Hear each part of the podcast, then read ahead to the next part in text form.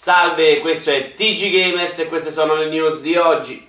Electronic Arts non riceverà un dollaro da A Way Out. L'intero incasso sarà infatti devoluto a Battlefront 2.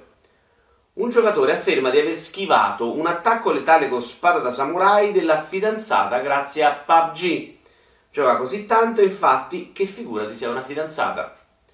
Alcuni utenti Tumblr hanno calcolato la lunghezza del pene moscio di Luigi, credo sia il nuovo spot contro la disoccupazione.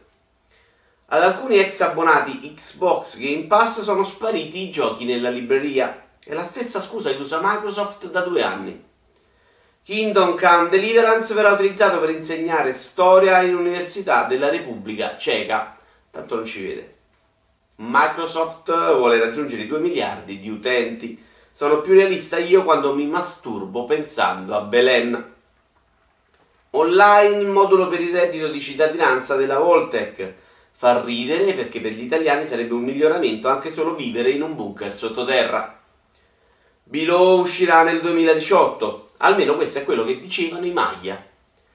Electronic Arts ha creato un'intelligenza artificiale in grado di imparare autonomamente come giocare a Battlefield 1 Adesso è già online a lamentarsi delle microtransazioni. Anche per oggi è tutto, arrivederci al prossimo episodio.